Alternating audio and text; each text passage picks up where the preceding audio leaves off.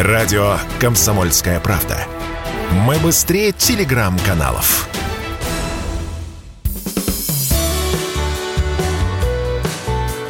Строить и жить.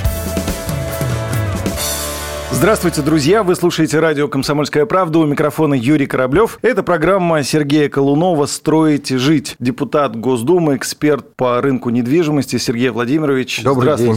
Да, Добрый день. Всегда, давайте поговорим о недвижимости, тем более, что вопросов много, обсудить есть что. Я хотел бы, знаете, с чего начать, Сергей Владимирович? Такая интересная ситуация у нас складывается. В Центробанке России заявили, что снижение покупательского спроса грозит стагнацией цен на рынке жилья. При этом в национальном рейтинговом агентстве говорят о подорожании квартир, возможно, даже до 30%. Кто прав, кому верить, кого слушать?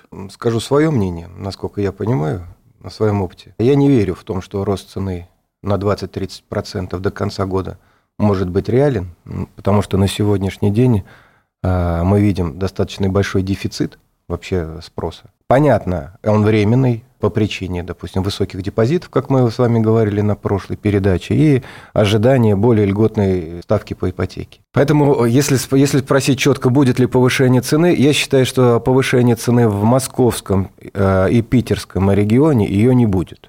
Если мы говорим о регионах дальше, то я бы вот здесь вот эту тему бы поднял бы в каком ракурсе. Вот вы, наверное, заметили, сейчас в Москве, в Питере и уже в Московской области появились субсидированные ставки ипотеки от застройщиков. То есть, грубо говоря, если льготная ипотека, там 9% на сегодняшний день. Застройщики везде в рекламе мы видим, кто-то дает 3%, кто-то 1%. Суммарная субсидированная ипотека – это продукт работы застройщика с банком. Застройщик дает скидку за счет своей маржи.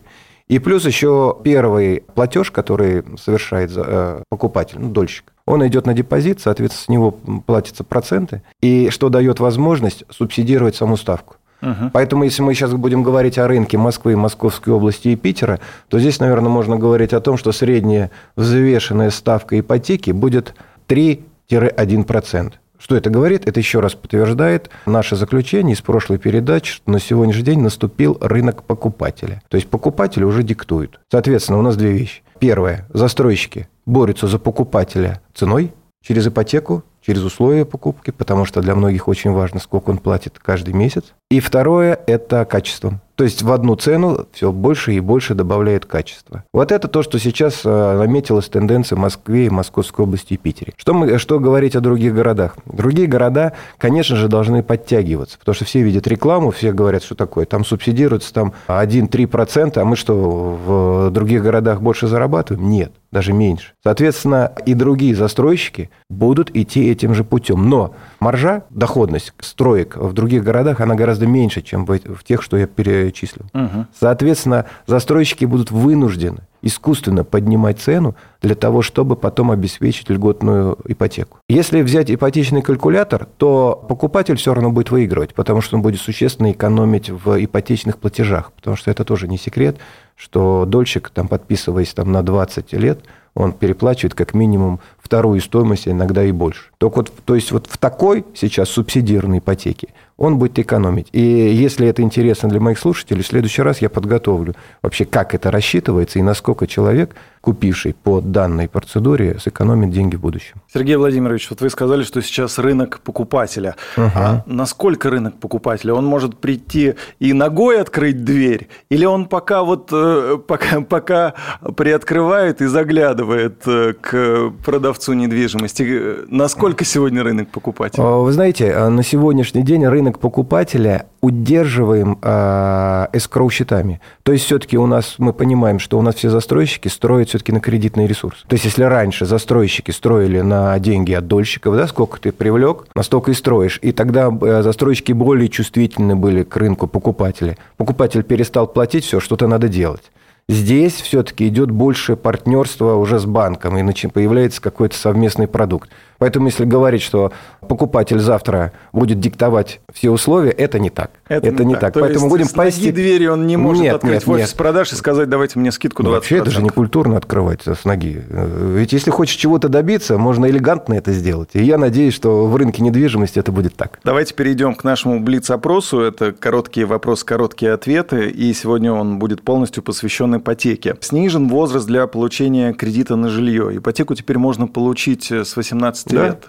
Да. Для чего это сделано и как было раньше? Ну, раньше это было с 21 года. Почему это сделано? Ну, здесь две причины. Первая причина – это дать возможность все-таки молодым людям получить, приобрести себе жилье в более ранний период. Да? Второе – это причина банков просто увеличить себе потенциальных клиентов на ипотечный продукт. Следующий вопрос – льготная ипотека для IT-специалистов. 5%, насколько это сейчас реализуется, вот эта идея? Да, насколько она хороша и вообще берут ли... Много ли айтишников хотят взять ипотеку? По моим данным, где-то более 6 тысяч запросов уже пришло на ипотеку именно 5%. Да, она льготная, все-таки это не 9. Но меня там немножечко смущает другое. Я вот уже задавал вопрос, пока ответ не получил. То есть там в этом правиле есть, там, ты должен получать не менее 100 тысяч рублей. Вот для меня вот непонятно. То есть если у тебя зарплата более 100 тысяч рублей, ты получаешь льготную ипотеку. Айтишником будучи. Угу. Если ты айтишник и получаешь 80 тысяч рублей, ты льготную ипотеку получить не можешь. И вот здесь... айтишник. И вот где логика, да? То есть, вроде бы, если ты получаешь меньше, то, наоборот, тебе надо помогать. А тут, получается, не-не-не. То есть, ну, здесь понятно, что опять продиктовано банками. Банки видят здесь риски, если ты получаешь меньше 100 тысяч рублей. Поэтому тебе льготную ипотеку не дают. Это неправильно, с этим пытаюсь бороться. Дают ипотеку под ИЖС. Тоже под сниженный процент, под большой процент. Можно построить дом своими руками. Но там тоже есть какие-то «но». За год должен построить дом. Если ты не построил, по-моему, там эта льготная ипотека превращается уже в обычную ипотеку. Вот что скажете про ипотеку под строительство дома своими руками? Насколько ну, это вы сейчас про сельхозипотеку или про ипотеку под... Там... Под ИЖС. ПДЖС, ну, скажем так, вообще для меня строительство своего дома, ну, для меня лично, это всегда катастрофа, потому что я не знаю ни одного человека, который бы построил свой дом, а потом при необходимости его продал и хотя бы вернул себе деньги. Но у нас, видимо, в крови все-таки построить себе свой дом, и здесь нужно человеку выбирать. Если говорить вообще о темпах строительства в нашей стране, у нас 50% ИЖС, а 50% многоэтажек, поэтому... о количестве домов, которые строятся, и почему государство вообще задумалось о льготной ипотеке на ИЖС, здесь все понятно. Опять же, это огромный рынок. То есть, если мы говорим, что где-то порядка там 92 миллиона квадратных метров построено в прошлом году, да, то это половина, это 40 там, с лишним миллионов ИЖС. Понятно, что это нужно как-то поддерживать и людям давать возможность построить это с более льготной ипотекой. А так как деньги туда пришли, может быть, цены на дома вырастут? Будет такой тренд? Нет, я не думаю. Потому что дом быстрее стареет, нежели квартира, и... Всегда. Нам в моем понимании всегда пассив – это будет дача и жилой дом, ну, я имею в виду частный, а актив – это будет квартира. Здесь я не открываю там, никакой новости. Пускай мне кто-нибудь скажет, что он продал свою квартиру через год, через два дешевле, чем он купил. Такого не бывает. Тогда вам такой вопрос задам. А вот вы бы где хотели жить? В квартире или в своем доме? Ну, если вот так идеально. Я хотел жить, я живу в доме, потому что я это люблю. Живете-то в доме? Да, но смотрите, если мы говорим с вами все-таки о возможностях, да, каждый человек, он... Ну, то есть, я могу, вы понимаете, как можно ездить там на «Жигулях», можно ездить там на «Мерседесе». То есть, дом ты себе должен позволить построить? Я считаю, дом – это уже роскошь. Дом – это то, на что ты идешь как пассив. Да? То есть, мы же знаем пассив и актив. Актив – это то, что приносит деньги в карман. Ой, пассив – то, что забирает деньги из кармана, а актив – то, что приносит. Вот дом – это то удовольствие, которое постоянно тратит твои деньги. Вот теперь разобрались и расставили точки над «и». Дорогие друзья, я напомню, что это программа «Строить и жить». Депутат Госдумы Сергей Колунов, здесь Юрий Кораблев. Мы говорим на тему недвижимости. И я предлагаю поговорить, а вообще, что происходит на рынке недвижимости у них там, за бугром. Только у нас повышенная ипотечная ставка, только у нас вот сейчас могут быть проблемы с продажей жилья. Ведь основная проблема – это мировая инфляция. И с инфляцией борется по всему миру. А что происходит там, за бугром, что называется? Вот. Знаете, как это, по-моему, наверное, не только у нас, а в любом точке мира нет ничего лучшей новости, что где-то в другом месте хуже, чем у нас. Ну, конечно. То есть, инфляция, она же влияет и на строительные материалы, и на недвижимость. Послушай, на сегодняшний день влияет все. Во-первых, стоимость энергоносителей. Да, то есть, начиная даже с жилищно-коммунального. То есть все выросло. То есть если сейчас мы говорим, опять же, о домах, то содержание дома стало намного дороже. Там уже идет просто режим включения и выключения света, ну, это о чем-то говорит. Конечно же, ну, я знаю, у меня много знакомых, у которых недвижимость за рубежом, и которая куплена в ипотеку, и они увидели, что ипотечные ставки они начали расти. Да, растет и стройматериалы, самое главное, растут еще и стоимость работ. Транспортные услуги, они выросли. То есть все, что собирает себестоимость недвижимости, на сегодняшний день растет. И, конечно же, влияет на это еще и газ. То есть все эти процессы взаимосвязаны, и все рынки недвижимости по всему миру будут меняться. Все взаимосвязано, и я вижу, что темпы роста недвижимости за рубежом на сегодняшний день превышают темпы роста в России. То есть я увидел, что, допустим, в той же Испании и Франции цены на недвижимость стали серьезно расти. Другой вопрос – спрос начал серьезно падать, потому что на элитку. Потому что мы понимаем, что последними действиями Евросоюз показал, что страшновато покупать иностранцам за рубежом. Поэтому появился отток. Поэтому мы на сегодняшний день видим такое. Новостройка начинает расти в цене, а вторичка серьезно падать. Давайте прервемся сейчас и снова вернемся в студию. Я напомню, что это программа «Строить и жить». Здесь, в этой студии, Юрий Кораблев. Рядом со мной депутат Госдумы Сергей Владимирович Колунов. Вернемся через пару минут. «Строить и жить». Еще раз здравствуйте, это радио «Комсомольская правда», в студии Юрий Кораблев, рядом со мной Сергей Колунов, депутат Госдумы, эксперт рынка недвижимости, программа «Строить и жить». Говорим о рынке недвижимости, может быть, даже какие-то советы полезные дадим, и вы изучите, уважаемые радиослушатели. Добрый день всем. Да, еще раз здравствуйте.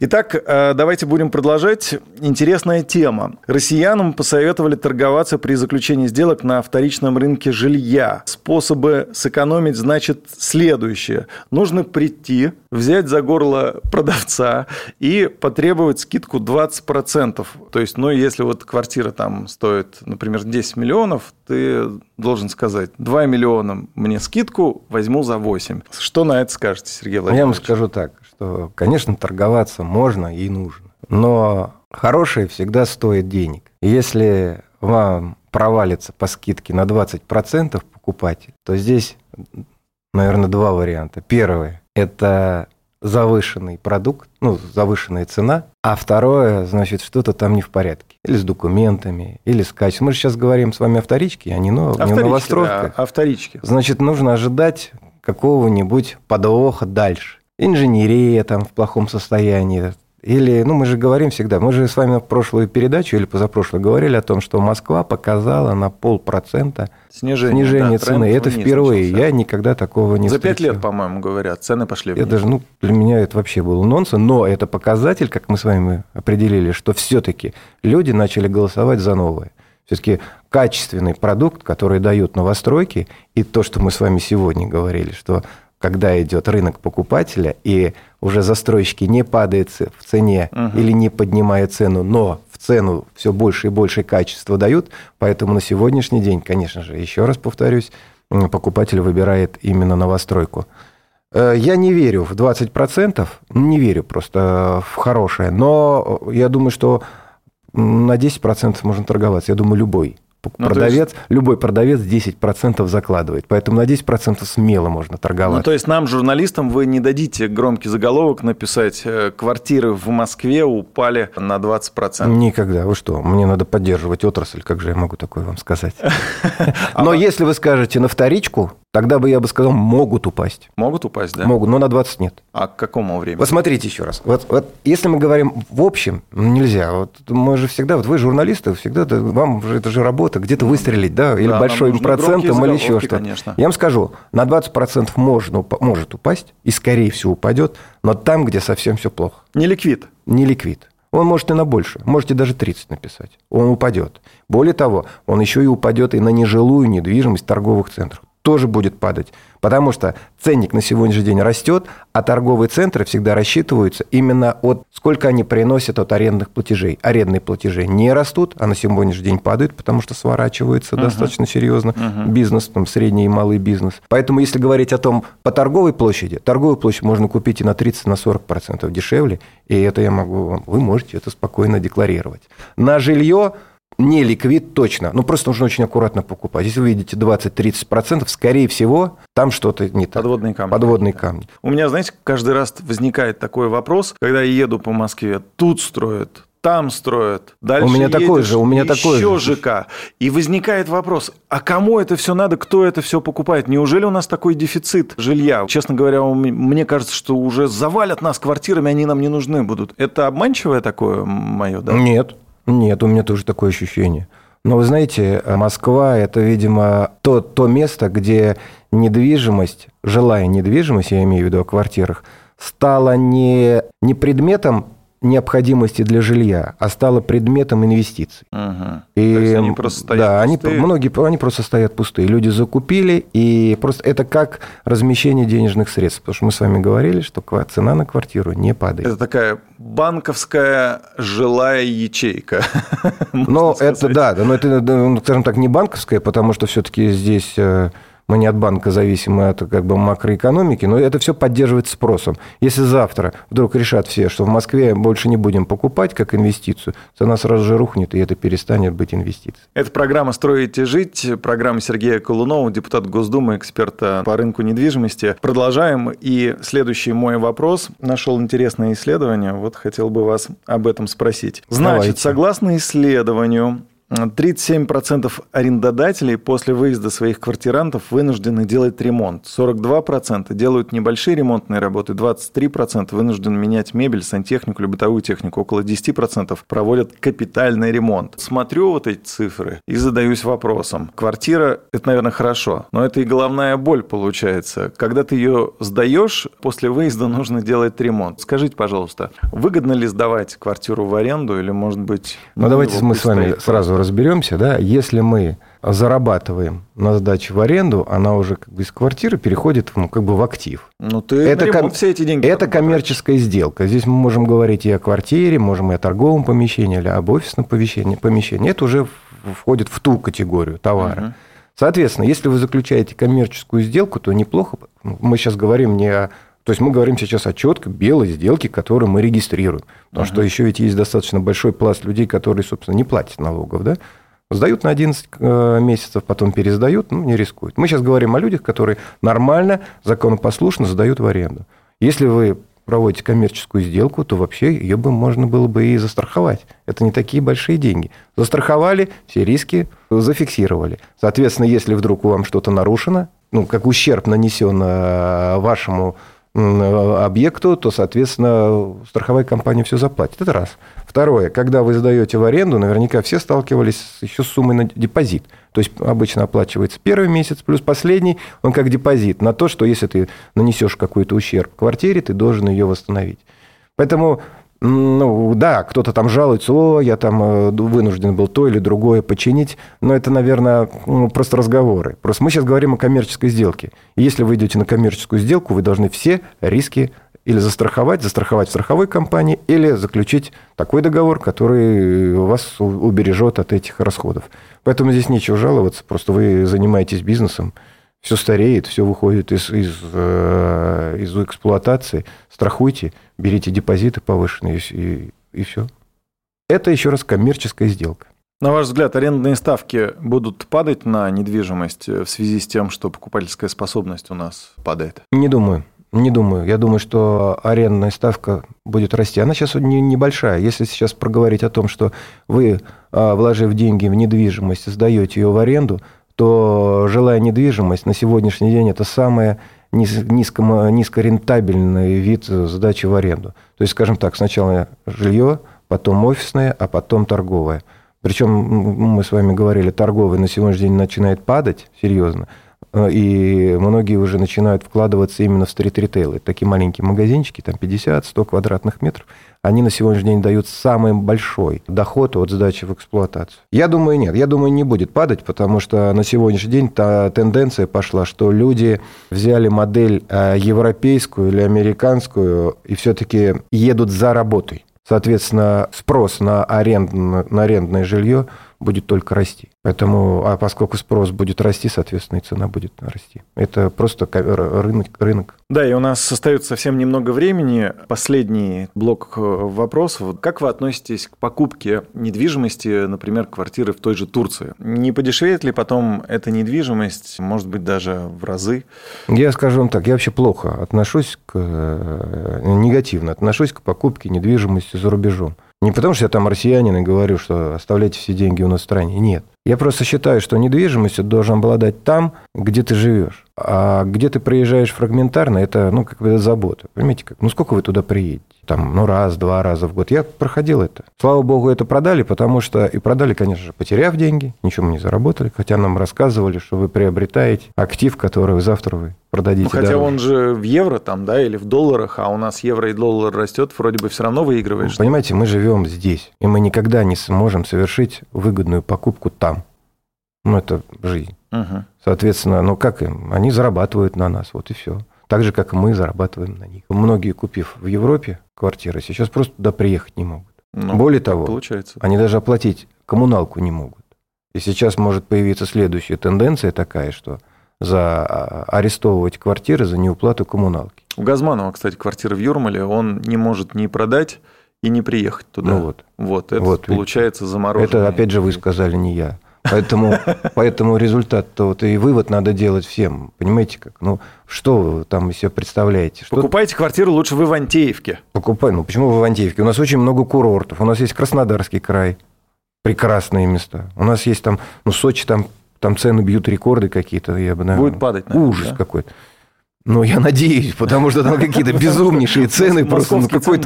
Как сказал один, я приехал в Сочи, там на форум, и вез меня таксист, и он говорит, вы знаете, я понял, что я в Сочи себе квартиру уже не смогу поменять, потому что вы приезжаете и так подняли цены, что мы, местные жители, вынуждены уезжать уже из Сочи куда-то дальше, чтобы хотя бы из одной однокомнатной квартиры перебраться в двухкомнатную квартиру. Не знаю, мне очень понравился Геленджик, очень хорошо развивается город, прекрасные набережные, Анапа, она развивается.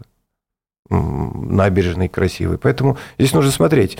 У нас единственная проблема, к сожалению, проблема. Вот в Кисловодске мы отдыхали. У нас проблема такая, что у нас почему-то все не ухожено. Это беда. Не знаю, это наша лень или это наше отсутствие контроля.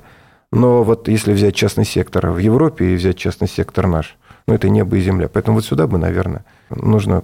больше внимания уделить. На этой мысли и закончим программу. Пора строить и жить. С вами был Юрий Кораблев, Сергей Владимирович Колунов, депутат Госдумы, эксперт рынка недвижимости. До встречи в эфире. До свидания. Как всегда, в эфире радио «Комсомольская правда». Пока. Строить и жить. Инсайдерская информация о рынке недвижимости от депутата Сергея Колунова.